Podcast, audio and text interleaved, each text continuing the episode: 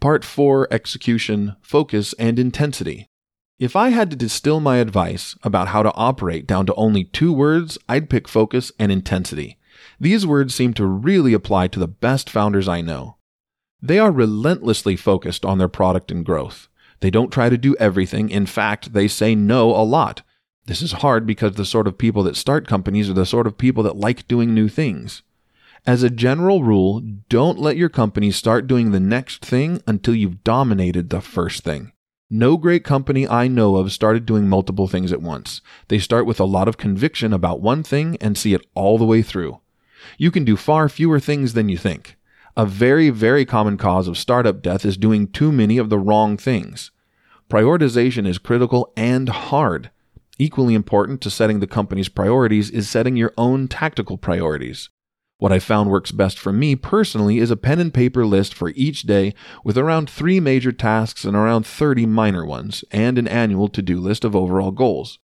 While great founders don't do many big projects, they do whatever they do very intensely. They get things done very quickly. They are decisive, which is hard when you're running a startup. You will get a lot of conflicting advice, both because there are multiple ways to do things and because there's a lot of bad advice out there. Great founders listen to all of the advice and then quickly make their own decisions. Please note that this doesn't mean doing everything intensely. That's impossible. You have to pick the right thing. As Paul Buchheit says, find ways to get 90% of the value with 10% of the effort.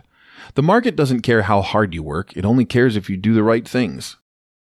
It's very hard to be both obsessed with product quality and move very quickly, but it's one of the most obvious tells of a great founder. I have never, not once, seen a slow moving founder be really successful. You are not different from other startups. You still have to stay focused and move fast. Companies building rockets and nuclear reactors still manage to do this. All failing companies have a pet explanation for why they are different and don't have to move fast. When you find something that works, keep going. Don't get distracted and do something else. Don't take your foot off the gas. Don't get caught up in early success. You didn't get off to a promising start by going to lots of networking events and speaking on lots of panels. Startup founders who start to have initial success have a choice of two paths. Either they keep doing what they're doing, or they start spending a lot of time thinking about their personal brand and enjoying the status of being a founder. It's hard to turn down the conferences and the press profiles. They feel good. And it's especially hard to watch other founders in your space get the attention. But this won't last long. Eventually, the press figures out who is actually winning, and if your company is a real success, you'll have more attention than you'll ever want.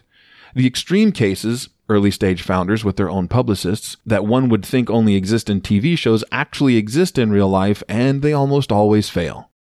Focus and intensity will win out in the long run. Charlie Rose once said that things get done in the world through a combination of focus and personal connections, and that's always stuck with me.